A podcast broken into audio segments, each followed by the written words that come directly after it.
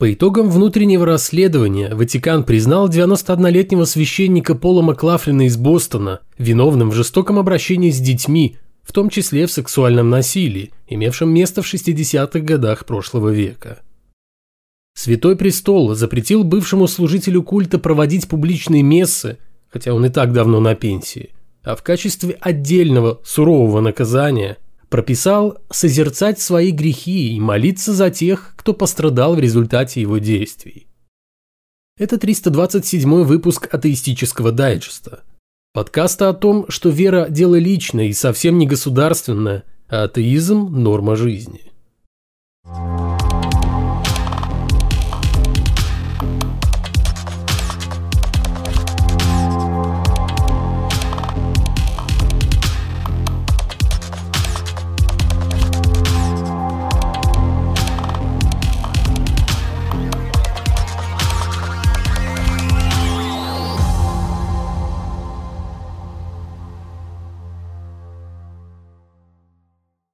Давненько мы не разбирали высказывания верующих, если это только не патриарх или его ближайший подчиненный во Христе, которые для дискредитации религии, пожалуй, делают гораздо больше всех современных атеистов вместе взятых. Героиня сегодняшнего выпуска не простая монахиня из какого-нибудь захудалого православного монастыря. А нет, и в самом деле монахиня. Только монахиня не простая, а народная артистка РСФСР Екатерина Васильева – решившая на старости лет вскочить в последний вагон уходящего в рай поезда, у руля которого временно стоит Владимир Михайлович. В этом году Васильева ушла в монахини и стала инокиней Василисой, но при этом не проводит дни и ночи напролет в келье с молитвой на устах, а раздает интервью, в которых охотно рассказывает о причинах, сподвигших ее посвятить остаток дней служению Богу. Ну и заодно продвигает идеи, напрочь лишенные хотя бы частички здравого смысла, но насквозь пропитанные истовой религиозностью. Не так давно Васильева выразила недоумение по поводу того, зачем, дескать, писатели пишут книги, если эти книги не о Боге, а также рассказала, что будь у нее полномочия президента, обязательно сделала бы православие государственной религией и вернула бы страну в 15 век, ибо, цитата, Россия – это монастырь в планетарном масштабе. Забавно, что спасении души и праведности чаще всего во все горло кричат те, кто этой самой праведностью в светской жизни не особо отличался. Это примерно как слушать увещевание о необходимости соблюдать Божьи заповеди и не предаваться греху блуда из уст какой-нибудь бывшей порноактрисы, сообразившие, что читать проповеди в стенах церкви гораздо проще и, наверное, выгоднее, чем сниматься в фильмах для взрослой аудитории. Есть, кстати, и такие примеры. Помимо всего прочего, Екатерина Васильева заявила, что будь ее воля, она покончила бы с бесполезной интеллигенцией быстро и эффективно. Сослала бы всех в шахты, на самый тяжелый труд. А все потому, что представители творческой, но в то же время гордой и неверующей интеллигенции – по мнению новоиспеченной инокини, принесли стране невероятное количество зла и абсолютно никакой пользы.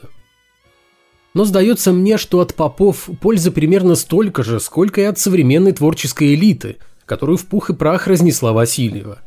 Если даже не меньше. Вся деятельность церкви и ее членов, в том числе и благотворительная, в первую очередь имеет вполне конкретные миссионерские цели – Помогая нуждающимся, религиозная организация постоянно находится в центре внимания и тем самым привлекает новых членов. Хотя при этом полностью игнорирует свое же священное писание, в котором недвусмысленно сказано, что любая благотворительная деятельность должна идти от сердца и не выставляться на показ. Процитирую дословно. «Смотрите, не творите милостыни вашей пред людьми с тем, чтобы они видели вас, иначе не будет вам награды от Отца вашего Небесного». Когда творишь милостыню, не труби перед собой, как делают лицемеры в синагогах и на улицах, чтобы прославляли их люди. У тебя же, когда творишь милостыню, пусть левая рука твоя не знает, что делает правая, чтобы милостыня твоя была в тайне. Современная церковь только и занята тем, что постоянно рекламирует себя посредством чужого горя, да еще и нередко за выпрошенные у государства для демонстрации добрых дел бюджетные средства – в Перми, где 20 сентября во время стрельбы в местном университете погибли 6 человек и почти 50 пострадали, РПЦ моментально оказалась в нужном месте и в нужное время, предложив свои духовные услуги. А чем, собственно, служители культа могут помочь пострадавшим и родственникам убитых? Может быть, скажут семьям погибших, что их 18-летний ребенок лежал в коридоре университета и умирал, истекая кровью, потому что так угодно Господу, хотя он любящий и милосердный Создатель. Может быть, скажу слишком грубо, но судя по таким вот высказываниям, которые без оглядки на совесть и разум позволяют возвысившие себя над остальными за счет своей мнимой богоизбранности отдельные граждане, последних с их откровенной риторикой ненависти, плохо прикрываемой фальшью религиозных догм и заповедей, ни под каким предлогом нельзя допускать к нормальным людям. К людям, которые знают цену жизни и живут здесь, на земле – они мечтают о выдуманном царстве Божьем и не пытаются с упорством маньяка испортить эту самую жизнь всем, кто не считает нужным относиться хоть сколько-нибудь серьезно к обветшавшим мифам, принявшим облик истины в последней инстанции. Лично я не хотел бы провести остаток вечности в компании новоиспеченной монахини Василисы и прочих, подобных ей добропорядочных христиан, опирающихся на древние байки, имеющие с реальностью крайне мало точек соприкосновения – и, наверное, в этом отношении очень хорошо, что никакого рая не существует. В противном случае он представлял бы собой невероятно мерзкое и отвратительное сборище лицемеров всех видов и мастей. В белорусском Жодино на въезде в город установили пятиметровую скульптуру Божьей Матери, которую 17 сентября осветил глава Белорусской Православной Церкви. Деньги на установку скульптуры собирали всем городом. Теперь жители Жодина считают Божью Матерь своей покровительницей. И это всего за каких-то 97 тысяч долларов. Именно столько стоило создать и установить скульптуру Богородицы. Однако довольны открытием монумента оказались не все. В частности, сильно расстроились представители католической церкви, которых на торжественную часть мероприятия не пригласили, хотя, как рассказал настоятель прихода Матери Божьей Фатимской Ксенс Михаил Цвичковский, Именно католики были инициаторами появления в Жодино скульптуры Божьей Матери и активно искали средства на ее создание. И как теперь быть? Божья Матерь будет покровительствовать всем жителям Жодина или только верующим? А если только верующим, то каким именно? Католикам, которые предложили поставить скульптуру Божьей Матери и собирали на это деньги? Или же православным, которые лишь засветились на официальном мероприятии открытия? Отвечая же на претензию ксенза Цвичковского, скажу, хотя, думаю, он прекрасно понимает причину, по которой его религиозную организацию не пригласили на освящение скульптуры. Белорусская церковь сейчас в фаворе у властей, которые, несмотря на весь свой пресловутый православный атеизм, решили искать поддержки у церкви, как самый лояльный к ним. А сама церковь этим активно пользуется, для того, чтобы как следует подтянуть количество своих прихожан. Церкви беспрепятственно выделяют территории под строительство новых храмов, дали доступ священникам к различным силовым структурам, а с недавнего времени еще и пустили в школы в качестве преподавателей духовного факультатива. Во всех смыслах взаимовыгодное соработничество служителей культа из БПЦ и бывшей партийной номенклатуры и их последователей, внезапно похватавших свечки и побежавших в храмы, призвано сгладить острые углы – которые образовались в последние годы во взаимоотношениях светских и духовных властей. Белорусская православная церковь попала в список богоизбранных не только за свою лояльность, но и за то, что большинство белорусов все еще ассоциируют себя именно с ней. Хотя, как уже неоднократно отмечалось, в храмах бывает только по большим религиозным праздникам, то есть далеко не регулярно. А это значит, что идея связать общество посредством религии будь это православие, католицизм или что-то еще, едва ли принесет какие-либо результаты. И хуже всего в итоге придется самой церкви. Продолжаем следить за увлекательным сериалом, рассказывающим о падении англиканской церкви, которая терпит бедствие из-за колоссального оттока прихожан, граничащего с настоящей духовной катастрофой. В 2019 году в Англии на церковных службах в среднем присутствовало чуть более 1 миллиона человек. То есть, согласно официальной статистике, среди почти 56-миллионного населения Англии только 2% религиозны настолько, чтобы более или менее регулярно ходить в церковь. И это еще полбеды, поскольку в долгосрочной перспективе для англиканской церкви все еще гораздо хуже, чем кажется на первый взгляд – Потому что паства не только уходит из религии, теряя веру в Бога, но и стремительно стареет. Среди того миллиона, который все еще ходит на службы, 33% это люди старше 70. А это значит, что ряды паствы церкви Англии скоро поредеют еще больше. Отток прихожан означает еще и сокращение финансовых ресурсов, которые имеются в распоряжении религиозной организации. Именно поэтому церковное руководство намерено пойти на беспрецедентный шаг и создать в ближайшее время 10 тысяч религиозных общин нового типа, которыми будут руководить не служители культа, а так называемые активные миряне. Эти общины будут базироваться не в храмах, а в зданиях магазинов, кафе, складах и прочих помещениях, аренда которых обойдется церковной казне намного дешевле содержания привычных храмов, где ранее концентрировалась жизнь общины. К тому же можно будет существенно сэкономить на зарплате священников, которых станет меньше. Церковь уже избавляется от ненужных служителей культа, которые стали для религиозной организации финансовой обузой. Например, до конца этого года в диоцезе Челмсфорда должны уволить около 60 человек. Как видим, отчаянные попытки англиканской церкви остаться на плаву на фоне заметного сокращения числа богомольцев не останавливают ее даже от святая святых. Роспуска служителей культа и замены их на обычных верующих энтузиастов, которые, судя по всему, будут заниматься спасением человечества на общественных началах. Но ну а что, собственно, так усиленно пытается сохранить любая церковь и будет делать это до последнего – всего-навсего религиозный бизнес, построенный вокруг мифа о Христе. Христе человеке, который думал, что он предсказанный священными текстами иудаизма Мессия и был унизительно распят на кресте. И на этом все. Остальное домыслило воображение, сотворившее из Иисуса, несостоявшегося главы Царства Земного, главу Царства Небесного, то есть Бога. Новозаветная история – это калька событий Ветхого Завета начиная от рождения Христа и произнесенной им Нагорной проповеди, прямая аналогия с Моисеем, получившим божественные заповеди на горе Синай, и заканчивая его трагической смертью и триумфальным воскресением. Все истории об Иисусе в том или ином виде уже были описаны в еврейской Библии, однако применительно к совсем другим персонажам иудейской мифологии, к Моисею, пророку Илие и другим. Иисус, если и являлся исторической фигурой, был обычным человеком, личностью отнюдь не того масштаба, каким он предстает в Евангелиях. Он родился и вырос в провинции, работал плотником, затем внезапно крестился и, к большому удивлению родственников, посчитавших его сумасшедшим, ударился в религиозные проповеди, в конечном итоге окончив свои дни, будучи казненным римлянами за неудавшуюся попытку бунта.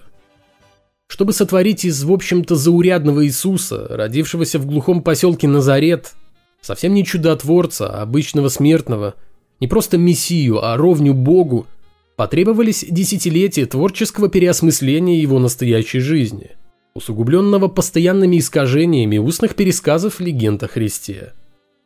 И в качестве основы мифа об Иисусе как Спасителе были взяты хорошо известные иудеям сказки о героях и пророках, будто бы лично беседовавших с самим Господом.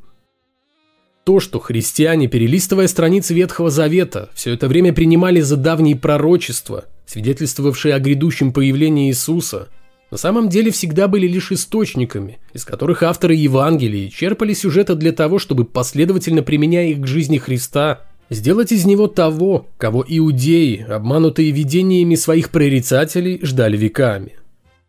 С этой целью Иисусу придумали нужное происхождение – время, место и обстоятельства рождения, прочие биографические сведения и, конечно же, трагическую гибель, заменив на них реальные факты из его жизни. Факты, которые совсем не вписывались в древние пророчества о Мышаахе. Так был создан тот самый Христос, которого сегодня представляют одновременно и человеком, и Богом. Мы знаем по меньшей мере пятерых Иисусов – одного из посланий Павла и четырех официально признанных церковью Евангелий, создававшихся в разных местах и в разное время для разных христианских общин, и подчас сильно противоречащих друг другу во множестве деталей. В каждом источнике Христос предстает перед нами в различных ипостасях.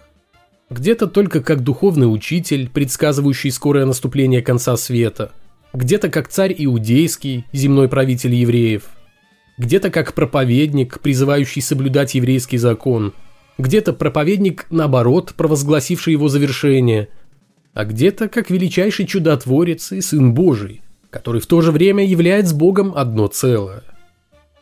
На самом же деле Иисусов гораздо больше, если рассматривать еще и неканонические свидетельства жизни Христа. По сути, христианство создал не Иисус, а те, кто проповедовал после него благую весть и писал Евангелие. Потому что и в тех проповедях, и в текстах, позже названных священными, очень мало исторического Христа. Но зато невероятно много того, что исторический Иисус совершенно точно не делал и почти наверняка не говорил. И это по меньшей мере забавно. Злость и ненависть верующих, объектами которых становятся те, кто отбирает у них любимую игрушку и смысл жизни – веру, разоблачая ее ошибочность, вполне объяснимо. Недаром еще апостол Павел писал, что христиане окажутся несчастнее всех людей, если выяснится, что мертвые не воскресают и, соответственно, не возвращался к жизни Иисус. Впрочем, озлобленность верующих порождает не только страх перед тем, что кто-то отберет у них веру, без которой решительно непонятно для чего жить. Еще один немаловажный источник ненависти – постоянно, всюду и везде культивируемое в людях чувство вины за их грехи и проступки – о котором веками не дает нам забыть церковь. Как может сделать человека добрее осознание им того, что он все время в чем-то виноват и должен просить прощения у невидимого Бога, который может с легкостью обречь его на вечные страдания в аду? Что лучше, жить в плену иллюзий, при этом прекрасно понимая, что так оно и есть, либо же смотреть в глаза фактам и реальности? А реальность эта такова, что Иисус умер – был похоронен согласно тогдашней традиции погребения казненных преступников в общей яме, а не в отдельной гробнице с запечатанным тяжелым камнем входом, а его тело разложилось в земле. В каком-то смысле я понимаю негодование служителей культа, которые теряют паству, а вместе с ней и источник дохода. Но вместе с тем, имеет ли смысл поддерживать жизнедеятельность религиозной организации, базирующейся исключительно на фундаменте шитых белыми нитками мифов, если люди больше не хотят молиться Богу в стенах ее культовых сооружений. А некоторые вообще не желают знать этого самого Бога. Несмотря на это, в последнее время работа у Господа заметно прибавилась за счет того, что верующие стали чаще оставлять письма в стене плача у храмовой горы в Иерусалиме. По традиции, паломники, приверженцы самых разных религий со всего мира – приезжают в Израиль и просовывают в щели и трещины стены адресованные Богу записочки, в которых просят о прощении, чтобы у них было все хорошо, о мире во всем мире и так далее. Из-за коронавируса верующие перестали приезжать в Иерусалим, однако продолжают писать Богу и присылают ему письма уже по почте. Прямиком в Израиль. Количество записок в стене плача за последний год увеличилось в три раза. Причем, что любопытно – в израильском почтовом ведомстве осведомлены о содержании конфиденциальных посланий к Яхве.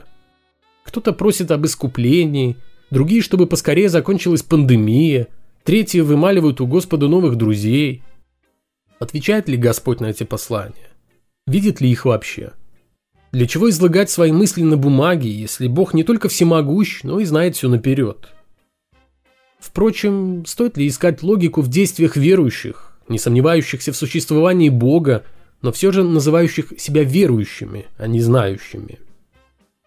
В России и ближайших к ней странах, также затронутых пандемией духовности, предпочитают посылать Господу вербальные послания, хотя точно так же ждут от него прямого вмешательства в дела земные, для того, чтобы жизнь его рабов была немного проще.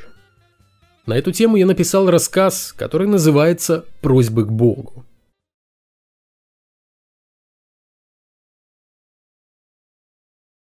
Жил в одном небольшом селе соседней епархии поп.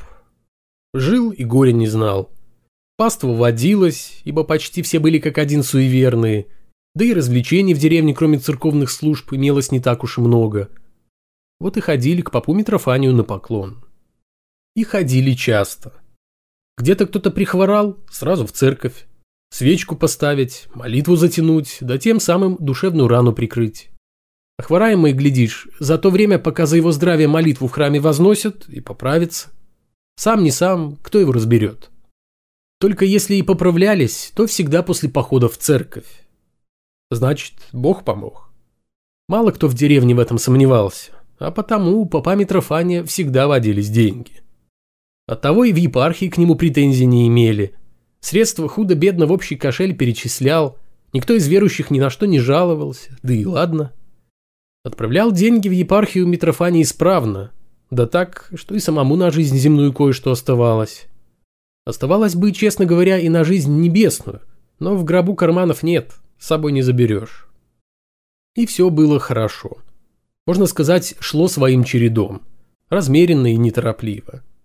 Жили себе бабы и мужики под Богом и бед особых не знали. Только беда, как обычно, в одночасье случилась.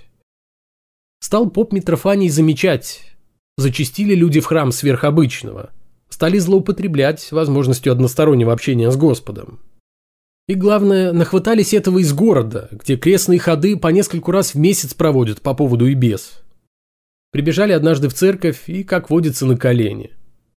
«Батюшка», — говорят, Отец родной, спаси и сохрани нас грешных Христом Богом.